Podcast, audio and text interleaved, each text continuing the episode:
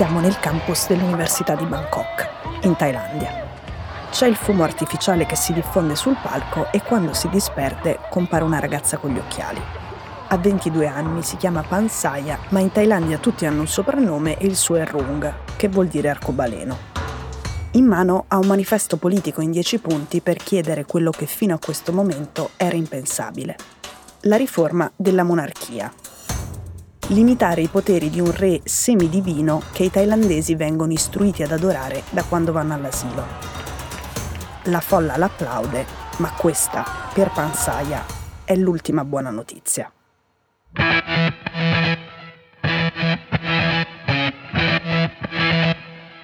Sono Cecilia Sala e questo è Stories, un podcast di Cora Media che vi racconta una storia dal mondo ogni giorno.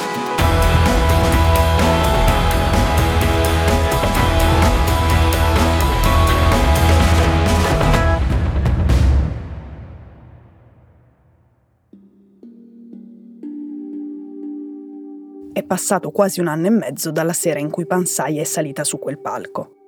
Dopo, lei è finita in carcere. Invece il generale Prayut è ancora primo ministro e il re è ancora sul trono con pieni poteri. Ha un patrimonio di 80 miliardi di dollari, una villa in Baviera, è sposato con la quarta moglie ma anche una concubina ufficiale. Adesso Pansaya Dettarung è stata temporaneamente rilasciata su cauzione. Le hanno concesso di vivere fuori dal carcere fino a maggio e solo per finire l'università. Poi dovrà tornare dentro. Su di lei pesano due accuse di lesa maestà e una di sedizione e potrebbero costarle fino a 40 anni di carcere.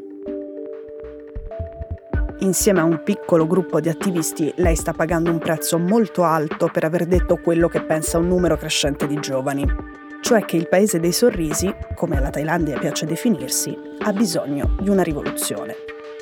In Thailandia da mesi migliaia di studenti organizzano manifestazioni contro il governo.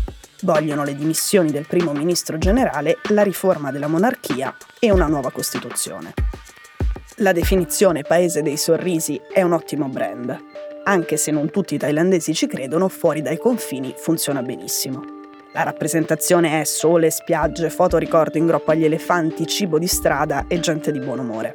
E questo è il volto che, da sempre, chi comanda Bangkok vuole mostrare all'estero. Ma la Thailandia è uno dei paesi con le peggiori diseguaglianze sociali e ha una cultura molto gerarchica. Il rispetto e l'obbedienza verso i più anziani, ma soprattutto verso i più potenti, sono considerati fondamentali e sono inculcati dalle famiglie e dalla scuola. Chiaramente questo riguarda soprattutto il re, che è semidivino e va adorato. Questo per legge sta scritto nella Costituzione e se non dimostri di farlo, rischi. Fino a una quindicina di anni fa tutto questo non rappresentava un problema e nessuno lo metteva in discussione. Il precedente sovrano, che è stato sul trono per sette decenni, era sinceramente venerato. Lui era parco di spese, era considerato uno che viveva il ruolo con una certa dose di umiltà non scontata, che si occupava molto delle aree povere e si impegnava per lo sviluppo del paese. Ma quando lui ha iniziato a diventare molto anziano, sempre più thailandesi hanno iniziato a farsi domande. Sull'esercito al governo, sulla dozzina di famiglie straricche, tutte legate ai militari e ai politici coinvolti in faccende di corruzione. Il vecchio re muore e il figlio, Vajira Hong Kong sale al trono. In quel momento qualcosa si rompe. Lui è molto diverso dal padre. Spende, sta quasi sempre in Germania nella sua villa in Baviera, non visita i villaggi e non si mescola mai con i sudditi. I thailandesi fanno moltissimo gossip su di lui e lui gli ha sempre dato parecchi pretesti. In realtà anche i monarchici lo amano il giusto proprio perché non ha niente a che vedere con quello a cui li aveva abituati suo padre. Adesso molti giovani come Pansai hanno dichiarato guerra alla Thailandia ossessionata dalle gerarchie e straordinariamente diseguale. E per loro il re è il bersaglio perfetto. Pansaya poi, da quel palco e con quelle richieste che nessuno aveva osato fare prima, è stata un sasso nello stagno. Lì sono cominciate le proteste degli studenti e i manifestanti tenevano le tre dita alzate come i dissidenti del film Hunger Games. Questo finché il governo non ha iniziato ad arrestarli. Per molti thailandesi delle generazioni dei genitori e dei nonni, le richieste dei giovani sono quasi blasfeme. Come dicevamo anche a loro, l'attuale re non convince troppo, ma sfidarlo non si può.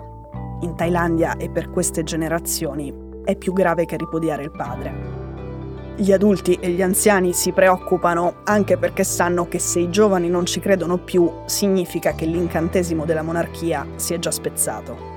I ragazzi e le ragazze infatti ormai ammettono pubblicamente di non sentirsi rappresentati dal sovrano e sono talmente tanti che continuare ad applicare le leggi sul vilipendio e sulla sedizione è quasi impossibile. E la prima ad ammetterlo pubblicamente era stata Pansaia. Sì, come sembra, quello che ha innescato lei è un cambiamento capace di contagiare una generazione intera, quando avrà finito di scontare la pena, potrebbe scoprire di aver fatto la storia.